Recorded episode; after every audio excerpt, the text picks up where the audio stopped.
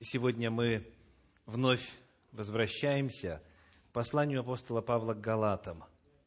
Уже в шестнадцатый раз. И проповедь сегодня называется «Параметры свободы». Параметры свободы. Отрывок для изучения, послание к Галатам, пятая глава, стихи с 13 по 15. Галатам, 5 глава, стихи с 13 по 15.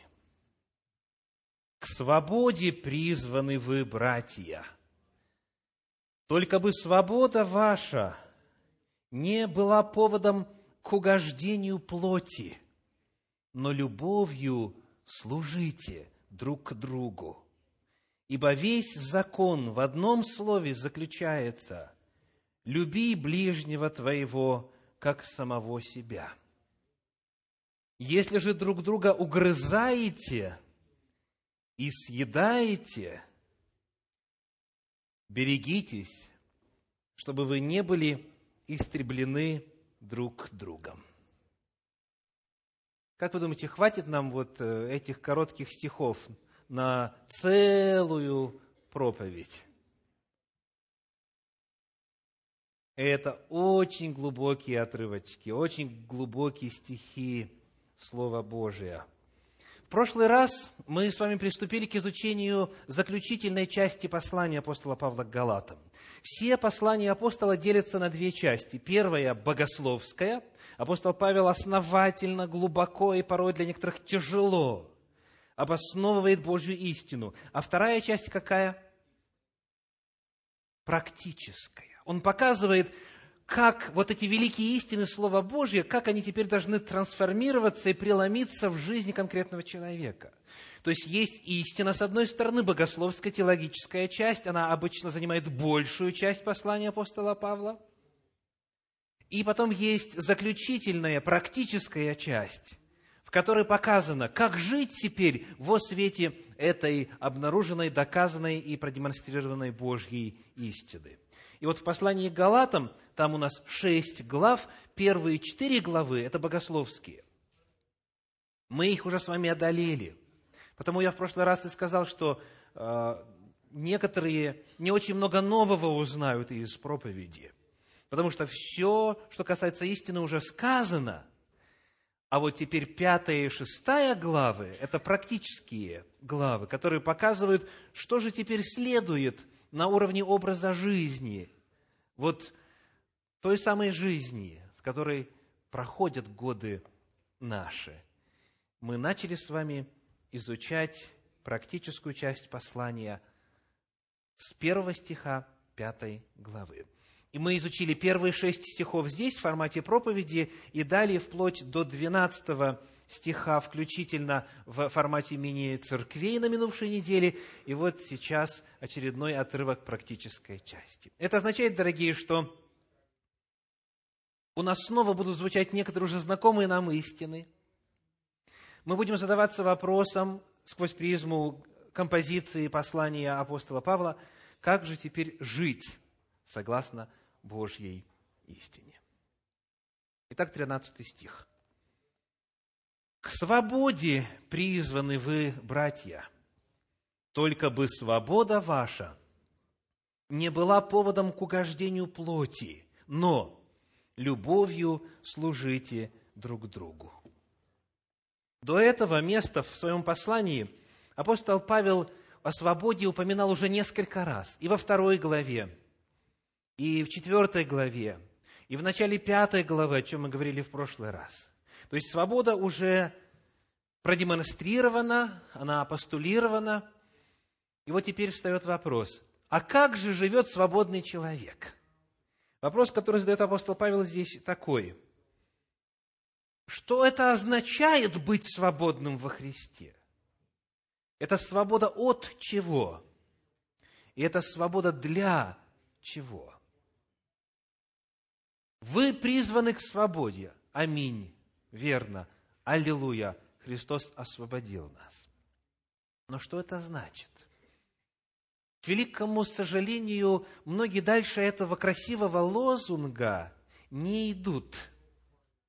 А апостол Павел всегда идет. Все его послания состоят из богословской части и практической части. Всегда надо знать не только, что есть истина, но и как эта истина будет теперь влиять на мою жизнь и изменять меня, и руководить мною. Апостол Павел показывает, как же живет свободный человек. И начинает с чего?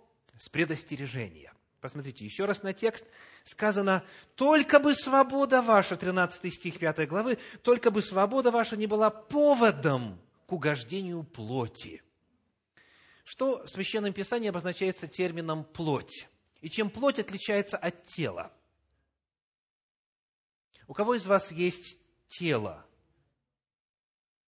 А у кого есть плоть? В русском языке разницы практически не чувствуется, правда? Что плоть, что тело одно. Но в подлиннике используются разные слова. И вот, как правило, слово «плоть» в оригинале «саркс», «саркс» в греческом описывает греховную природу человека. То есть наше тело ни в чем не повинно. Но в теле моем, говорит апостол Павел, есть влечение к греху. И вот это влечение к греху называется плотью. То есть это определенные стремления, привычки, черты характера и так далее, которые противны воле Божьей. Плоть – это то, что идет в разрез Богу, в разрез Его воли. И апостол Павел говорит, тот, кто понял, что он свободен во Христе, теперь становится уязвим для другого искушения сатаны. А именно, считать себя каким? Свободным. Иисус Христос освободил меня. И пользоваться этим фактом свободы во Христе для того, чтобы угождать плоти, то есть своей греховной природе. Что же это будет значить на практике? Давайте посмотрим чуть ниже, в пятой главе, стихи с 19 по 21, где перечисляются некоторые дела и проявления плоти. Этот отрывочек, пятая глава с 19 по 21, мы будем далее еще основательнее изучать в последующих проповедях. Но сейчас хотя бы вот такая общая картина. Итак, читаем. Пятая глава, стихи с 19 по 21. «Дела плоти известны. Они суть прелюбодеяние, блуд, нечистота, непотребство, идолослужение, волшебство, вражда, ссоры, зависть, гнев, распри, разногласия, соблазны, ереси, ненависть, убийство, пьянство, бесчинство и тому подобное. То есть всего не перечесть.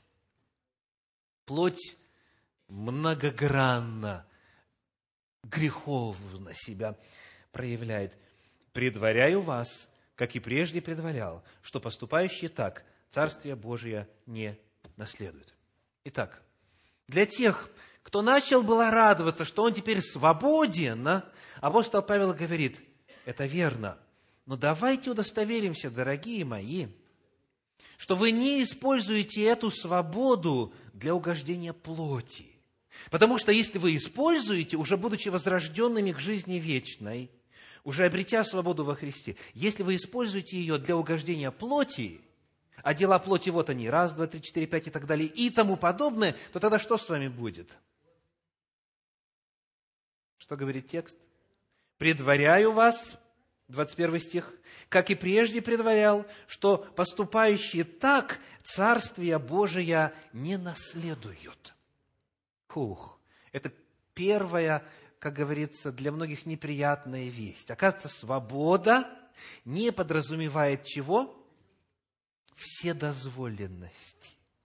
Свобода и вседозволенность – это далеко не одно и то же. Апостол говорит, по-прежнему сохраняются мерила, по-прежнему сохраняются границы, по-прежнему сохраняются рамки. И если ты, человек, живешь по плоти, мня себя или возомнив себя свободным во Христе, то ты Царствие Божье не наследуешь.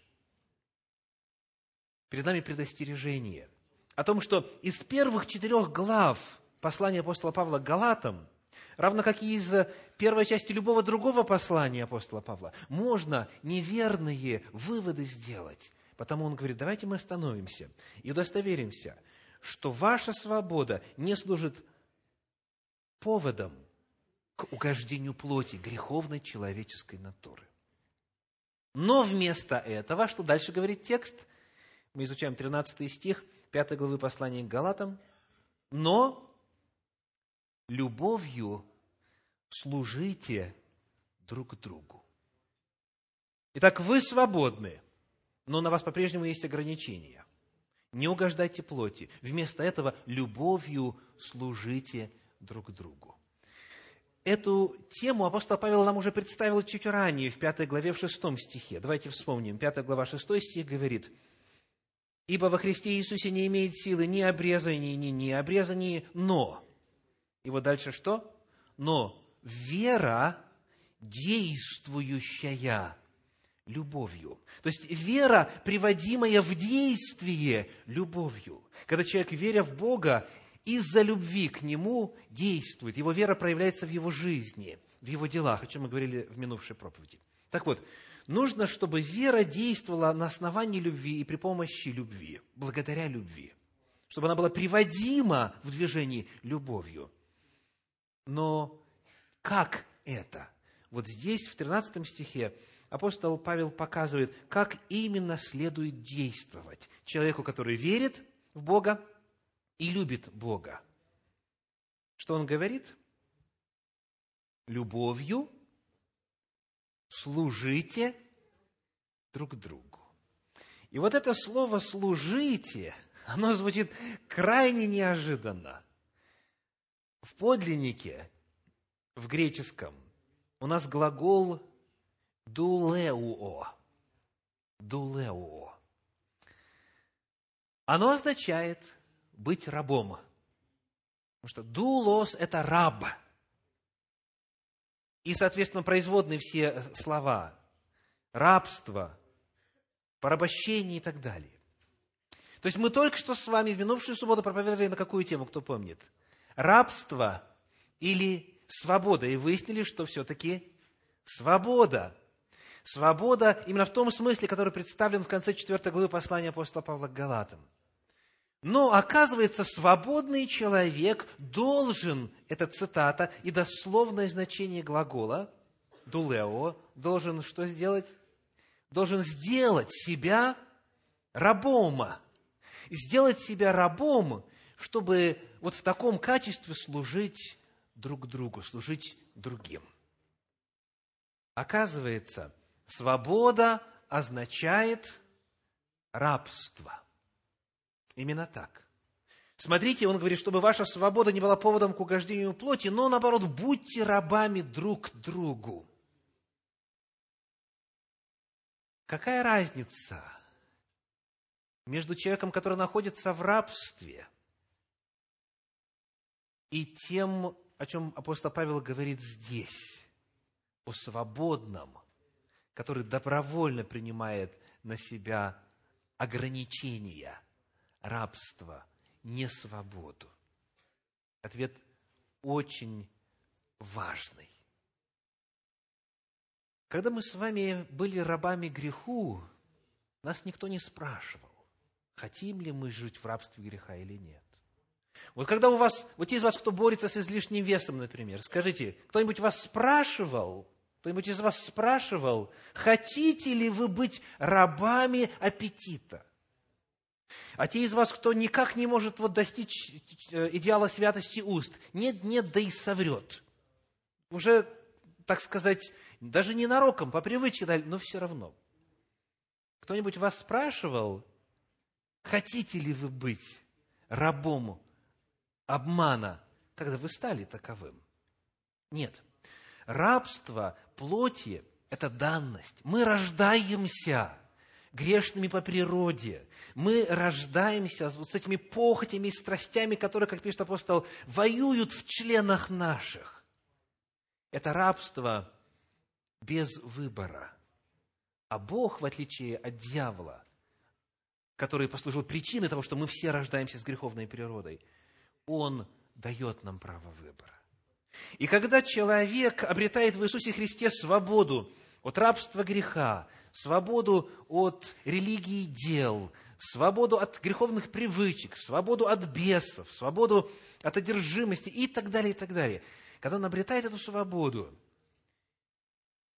он теперь властен принять решение, быть ли свободным в смысле бесконтрольно жить, быть ли свободным в смысле вседозволенности, или быть свободным в том смысле, к которому призывает Господь, а именно самому принять решение быть рабом, чтобы служить друг другу и, естественно, служить Господу. Вот разница. У рабства плоти нет свободы выбора. У рабства о котором говорит Господь здесь, это рабство отличается тем, что у него есть свобода. Это от нас зависит. Мы можем принять решение быть рабами. Вот это начало описания параметров свободы в нашем отрывочке в пятой главе послания апостола Павла Галатам. Читаем следующий 14 стих, Галатам 5, 14. «Ибо весь закон в одном слове заключается, кавычки открываются, цитата, «люби ближнего твоего, как самого себя». Итак, что означает слово «ибо»?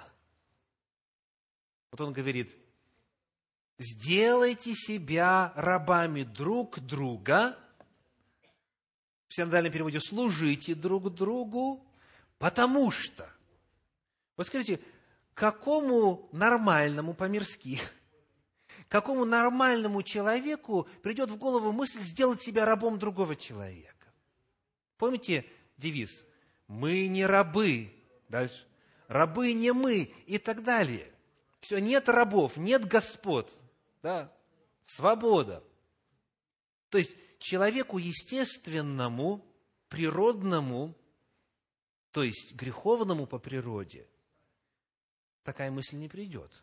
Она ему крайне противна. Самого себя делать рабом, еще ладно, когда из-за денег, когда выбора нет, когда э, из-за выгоды там какой и так далее, и так далее, или из страха, когда вынужден, а тут самостоятельно себя ограничить. Какой аргумент приводит апостол Павел? Почему Почему? В силу чего? Что означает «ибо»? Каково обоснование призыва «любите друг друга» или «любовью служите друг другу»? Почему? Потому что так говорит закон. Аминь.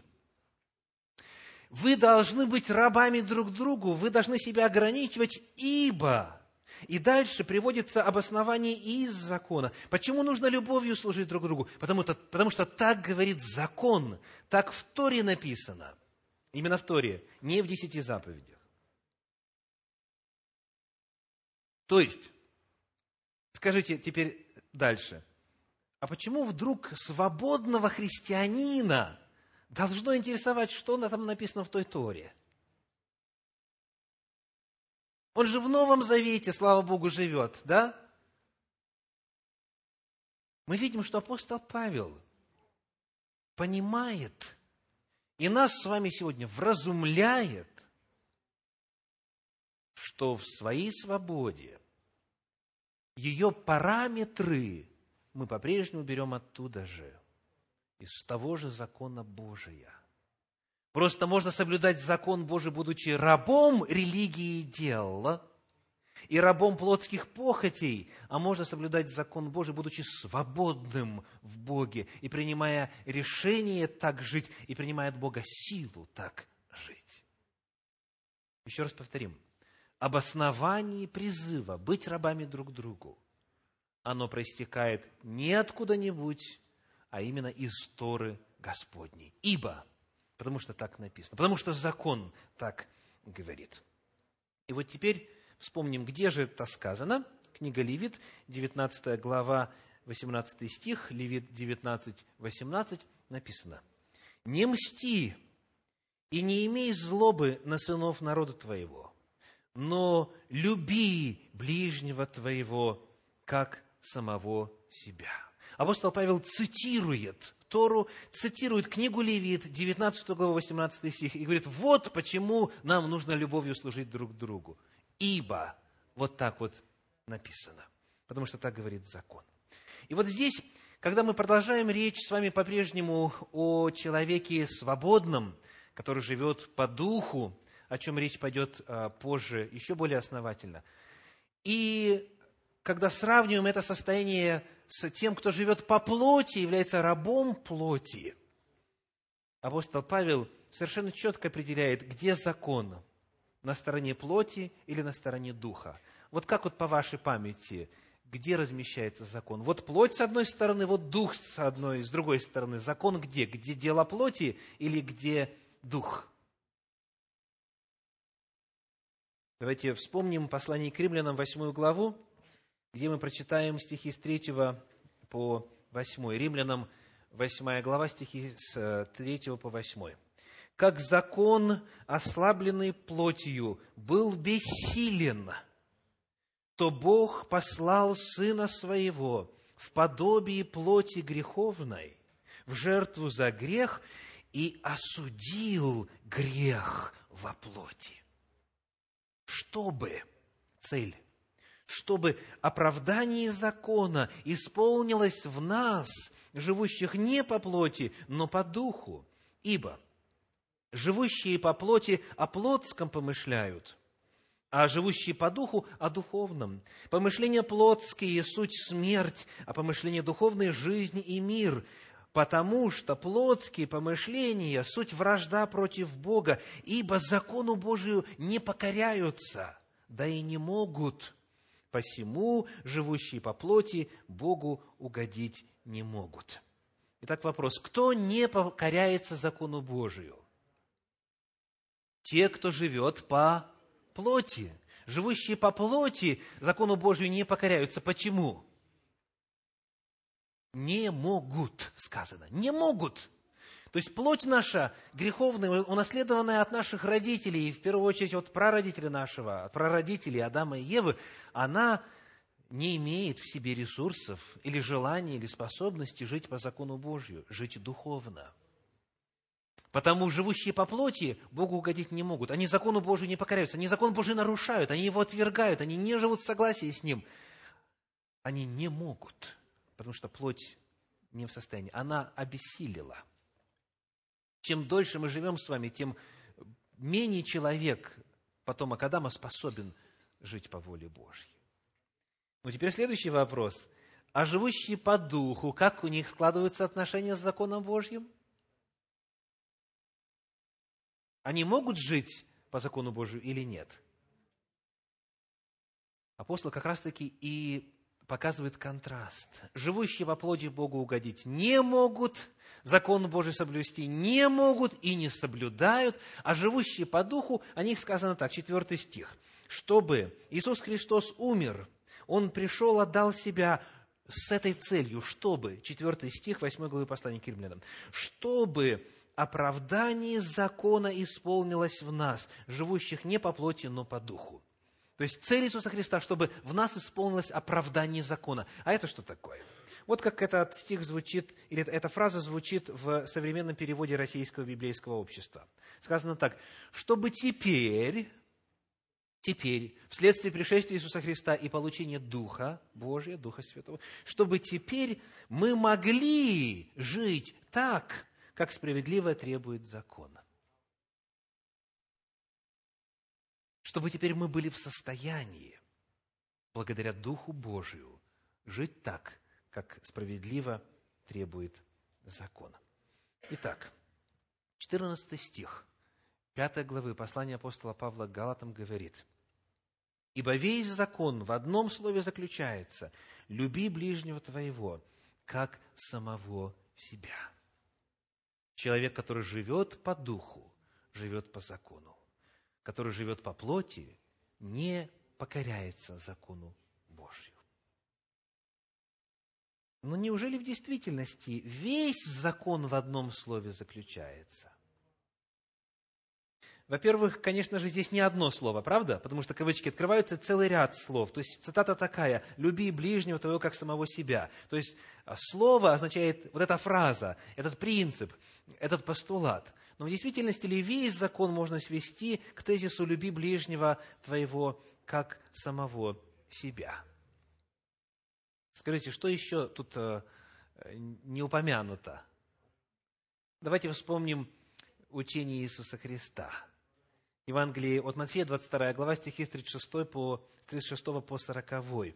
Матфея, 22 глава, с 36 по 40. «Учитель, какая наибольшая заповедь в законе?» Вопросили Иисуса Христа. Иисус сказал ему, «Возлюби Господа Бога твоего всем сердцем твоим, и всей душою твоей, и всем разумением твоим. Сия есть первая и наибольшая заповедь. Вторая же, подобная ей, возлюби ближнего твоего, как самого себя. На сих двух заповедях утверждается весь закон и пророки. То есть, заповедь любви в действительности одна, так? Любовь. Весь закон в одном слове заключается. Люби. Во-первых, Бога, любовь к ближнему – это первая, наибольшая заповедь. Во-вторых, любовь к ближнему, люби ближних. Это вторая, подобная ей, такая же, как она. Две заповеди – любовь к Богу и любовь к ближнему. Потому одно слово, одну базовую заповедь – люби. Мы расчленяем на две – люби Бога и люби ближнего. А почему мы так расчленяем?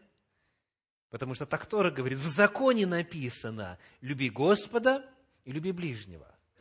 Но скажите, достаточно ли вот этой информации, чтобы знать, как любить? Допустим, вот хрестоматийный пример э, человека, который прожил в своем первом браке 7 лет, уже родилось трое детей, и потом он вдруг понял, что он не любит свою жену. И говорит, у нас нет любви. А брак должен быть основан на чем? На любви. Значит, здесь любви нет. Но слава тебе, Боже, отцов моих, что у меня на работе сотрудница появилась, свободная. И вот ее я по-настоящему люблю. И человек говорит, раз здесь любви нет, а здесь любовь есть, значит, что мне надо сделать? Мне нужно развестись со своей старой женой, оставить детей и теперь жить по-настоящему, любя. Логично звучит? Скажите, логично ли звучит? Логично. Поверьте. А что же здесь нелогичного? Он любит или не любит? Он любит или не любит? Он любит. Он ей цветы дарит. Он уже от зарплаты стал ей отчислять процент. У них любовь и физически выражается, и очень страстно, и так далее. Попробуйте ему доказать, что это не любовь. Еще какая любовь? Он говорит, с женой у меня давно такой любви не было. То есть мы к чему подходим, дорогие братья и сестры? Есть одна заповедь – люби. Она разделяется самой Торой, и Христос подтверждает на два вида любви. Люби Бога – и люби ближних. Но скажите, достаточно ли нам остановиться на этом уровне? Этот человек только лишь во свете закона Божьего может увидеть, что то, что он воспринимает любовью и оценивает как любовь, это на самом деле что? Это себялюбие. Он себя любит на самом деле чтобы ему было хорошо. Он не готов жертвовать, он не готов работать над взаимоотношениями. Он только во свете закона Божьего узнает, что он прелюбодей на самом деле. Он только во свете закона Божьего узнает, каковы его обязанности по отношению к жене, по отношению к детям и так далее, и так далее. То есть, сказать «я люблю» – это, может быть, вообще еще и ничего не сказать. Потому нам нужна версия любви, которую Господь нам дал. Нам необходима та формула любви, которую Творец в нас заложил для нашего счастья. А это раскрыто где? в законе Божьем. Итак, у нас есть одна заповедь – любовь, две заповеди – люби Бога и ближних, потом есть у нас сколько заповедей? Десять заповедей, это уже чуть-чуть подробнее. На одной скрижали «люби Бога», раз, два, три, четыре, на другой «люби ближнего», пять, шесть, семь, восемь, девять, десять, уже чуть-чуть поконкретнее. Но опять, еще недостаточно конкретно. Следующее количество заповедей именно весь закон, как написано у апостола Павла, весь закон к одному сводится. Так вот, этот весь закон, это сколько? Говорят, что 613. Можете сами пересчитать. То есть, нужно собрать все заповеди от книги Бытия до, книги, до конца книги Второзакония. То есть, 613 – это не вместо 10, и не вдобавок к 10, и не вместо двух, а это э, детализация, это расшифровка, это уточнение того, как же именно любить. Так вот, апостол Павел нам говорит, что человек, который любит, и человек, который соблюдает закон Божий, на практике делают одно и то же. Еще раз. Человек, который любит подлинной любовью, вот той Божьей любовью, которую Бог дает, тот, кто свободен, тот, кто принимает решение себя сделать рабом Господа, рабом ближних, чтобы служить, он ведет себя в полном соответствии с законом Божьим. Тот, кто любит, и тот, кто исполняет закон Божий, они на практике живут одинаково. Почему? Потому что любовь есть исполнение закона. Итак, апостол Павел, говоря о свободе человека, показывает, как она должна проявляться согласно Божьему замыслу. И вот здесь, когда он говорит, весь закон в одном слове заключается «люби ближнего», он упоминает только лишь любовь к ближнему. Почему? Потому что таков его контекст. В 13 стихе сказано «любовью служите друг другу». Он сейчас именно о человеческих взаимоотношениях говорит, о том, что и Бога любить надо, со всеми вытекающими отсюда последствиями. А, об этом апостол Павел здесь не говорит, потому что его тема иная. Он сейчас говорит о взаимоотношениях. И недаром. Давайте посмотрим, почему. 15 стих 5 главы послания апостола Павла к Галатам. Галатам 5, 15. «Если же друг друга угрызаете и съедаете – Берегитесь, чтобы вы не были истреблены друг другом. Почему апостол Павел здесь говорит именно о взаимоотношениях между верующими, о взаимоотношениях на горизонтальном уровне? Потому что в э, галатийских церквах была проблема. Если сказано, друг друга угрызаете и съедаете, берегитесь, чтобы, вам не были, чтобы вы не были истреблены друг другом. Вот что происходит, когда люди не живут по любви, или же равно, когда не живут по закону, который описывает Божью версию любви. Что происходит? Гибель, истребление друг друга. А если человек, наоборот, любит или же соблюдает законы Божьи, то что происходит в качестве результата? Давайте вспомним э, в третьей главе послания Галатам 12 стих. Галатам 3, 12. «А закон не по вере, но кто исполняет его, тот жив будет им». Итак, соблюдаешь закон, исполняешь закон, будешь жить. Если нарушаешь закон или не любишь, то что произойдет? Умрешь. Если вы угрызаете друг друга, съедаете, то вы друг друга истребите. То есть закон – это жизнь. Закон стоит на страже жизни. Напомню вам из книги Левит из 18 главы 5 стих, Левит 18.5. «Соблюдайте постановления мои и законы мои, которые, исполняя, человек будет жив, я Господь». Итак, закон дан для жизни. Закон рассказывает нам, что же такое любовь, как следует любить так, как Бог определил. В чем подлинная, настоящая любовь? Так вот, что же такое происходило в галатийских церквах, что вот подталкивало их друг друга угрызать и съедать? В чем это выражалось? Почему они друг друга могли угрызать и съедать?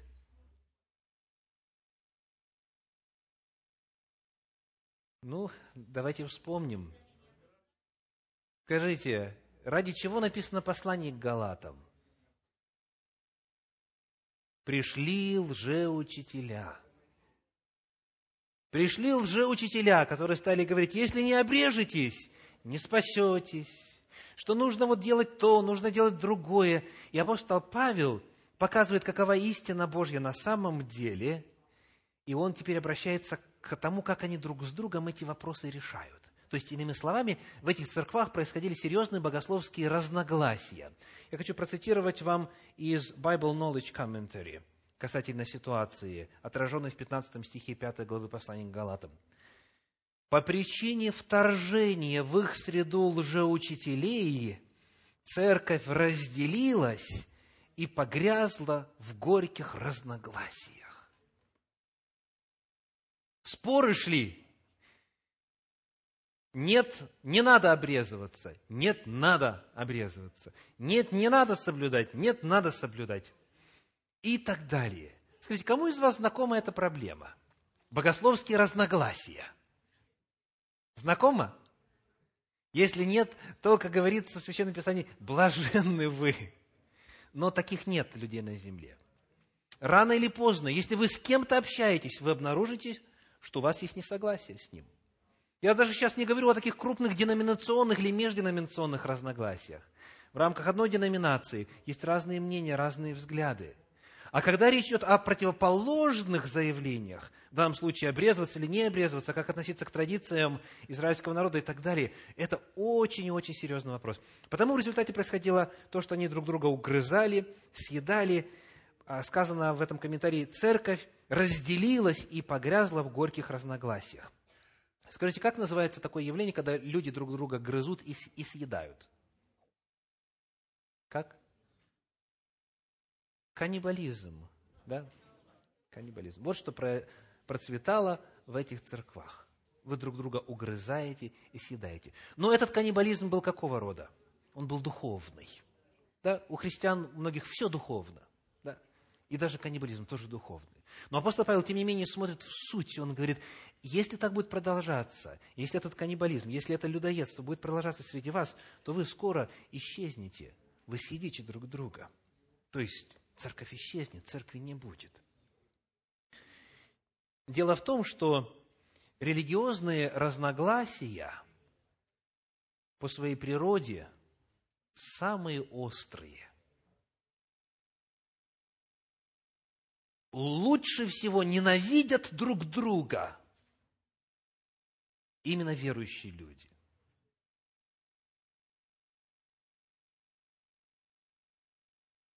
Это констатация фактов исторического процесса на Земле. Основательнее всего ненавидят себя именно религиозные люди. Почему?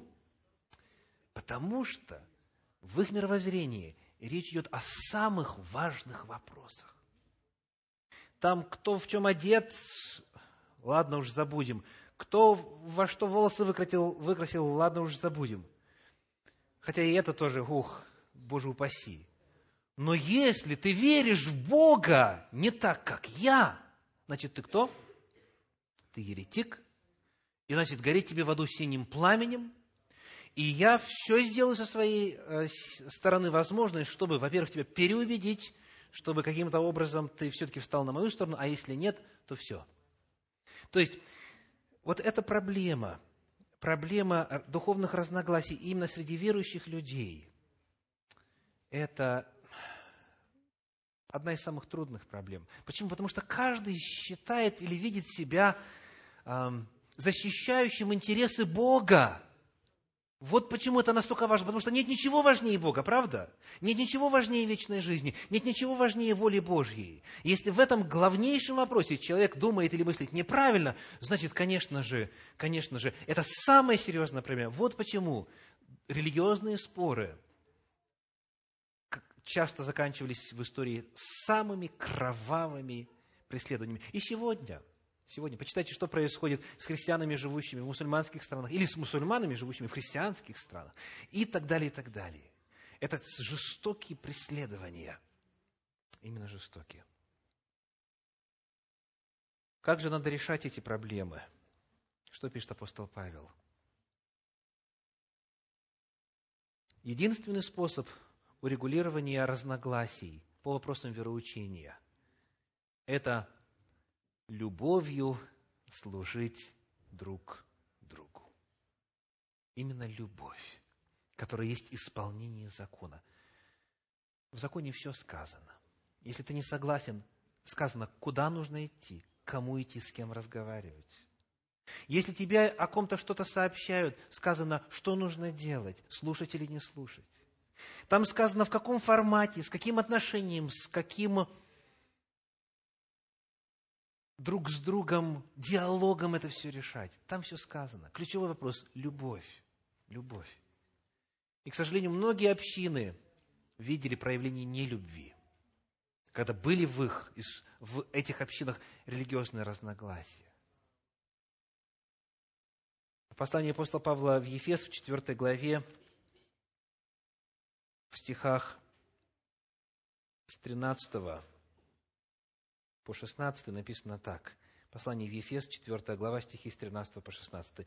«Доколе все придем в единство веры и познания Сына Божия, в мужа совершенного, в меру полного возраста Христова, дабы мы не были более младенцами, колеблющимися и увлекающимися всяким ветром учения, по лукавству человеков, по хитрому искусству обольщения, но истинной любовью все возвращали в того, который есть глава Христос, из которого все тело, составляемое и совокупляемое посредством всяких взаимно скрепляющих связей, при действии в свою меру каждого члена получает приращение для созидания самого себя в любви.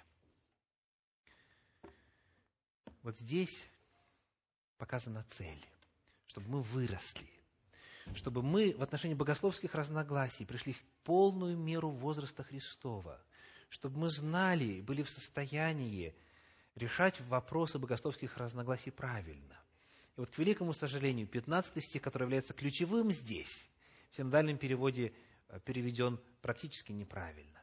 Давайте посмотрим, может быть, англоязычный 15 стих в англоязычном переводе, послание в Ефес, 4 главе, в 15 стихе правильно предлагает. 4, 15. Читаем вместе. But speaking the truth in love. Вот это точный перевод подлинника. То есть, но говоря истину в любви. В любви. Любовью служите. Вы не согласны с мнением человека. Вам кажется, что он еретик самый последний. Вы категорически против его мнения или его образа жизни и так далее, и так далее. Вы о Боге и о его воле не согласны. Да, такое бывает. Даже в рамках одной общины. Но как это надо решать? Говорите истину в любви. Говорите истину с любовью. Любовью служите другу. Помните, что вы в первую очередь братья и сестры друг другу. По факту принадлежности к человеческой расе, мы все от одной крови произошли, от Адама, потом от Ноя и так далее. А во-вторых, потому что вы, братья и сестры, друг другу по вере в Иисуса Христа в духовном отношении. Потому любовь – это первое и главное, что должно представлять собой атмосферу, где решаются богословские разногласия. Единственный спор урегулирования богословских разногласий. Итак, наша тема сегодня – параметры свободы. Несколько коротких стихов, 13, 14 и 15, содержат в себе важнейшие истины Слова Божия для тех, кто обрел во Христе свободу. Стойте в свободе, которую даровал вам Христос. И пусть ваша свобода реализовывается по тем параметрам любви и закона Божия, который Господь в своей мудрости оставил. И для того, чтобы не угрызать друг друга, не съедать, живите в любви, говорит апостол Павел, живите по закону, и тогда Господь сможет обильно благословить вашу церковь. Главные выводы сегодня. Свобода во Христе не означает чего? Все дозволенности. Свобода во Христе – это свобода от греха. А грех – это что? это беззаконие, это нарушение закона Божия. Свобода во Христе – это свобода от греха, то есть жизнь в полном соответствии со святым Божьим законом. Как этого достичь? Кто живет, соблюдая Божий закон? Ком исполняется оправдание закона? Кто живет так, как справедливо того требует закон? Ответ – живущие по духу. И вот что это такое? Как жить по духу? Как этого достичь? Ответ даст Господь в нашей следующей проповеди. Аминь.